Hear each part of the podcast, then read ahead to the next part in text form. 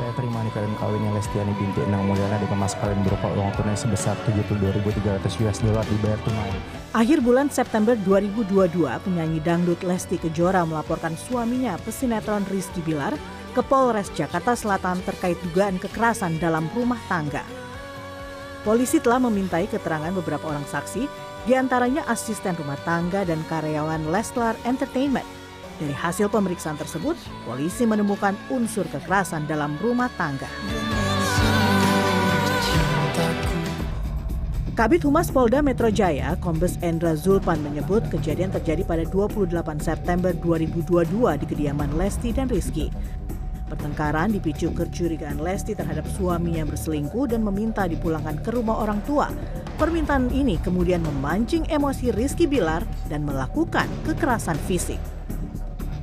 Terlapor berusaha mendorong korban dan membanting korban ke kasur dan mencekik leher korban sehingga korban terjatuh ke lantai, dan hal tersebut dilakukan berulang kali. Kemudian pada pukul 09.47 pagi hari waktu Indonesia bagian Barat, ini terjadi lagi kekerasan fisik yang dialami oleh saudari Lesti Kejora, di mana saudara Muhammad Rizky melakukan kekerasan dengan berusaha menarik tangan korban ke arah kamar mandi, kemudian membantingnya ke lantai dan dilakukan berulang kembali.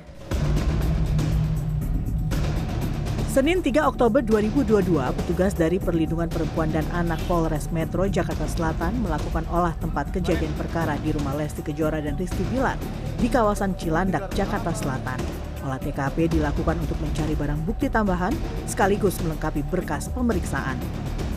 Olah TKP itu adalah kewajiban kita untuk mencari barang bukti yang ada di lokasi kejadian. Sejauh ini sudah ada barang bukti itu? Ini lagi proses, jadi lagi proses di TKP.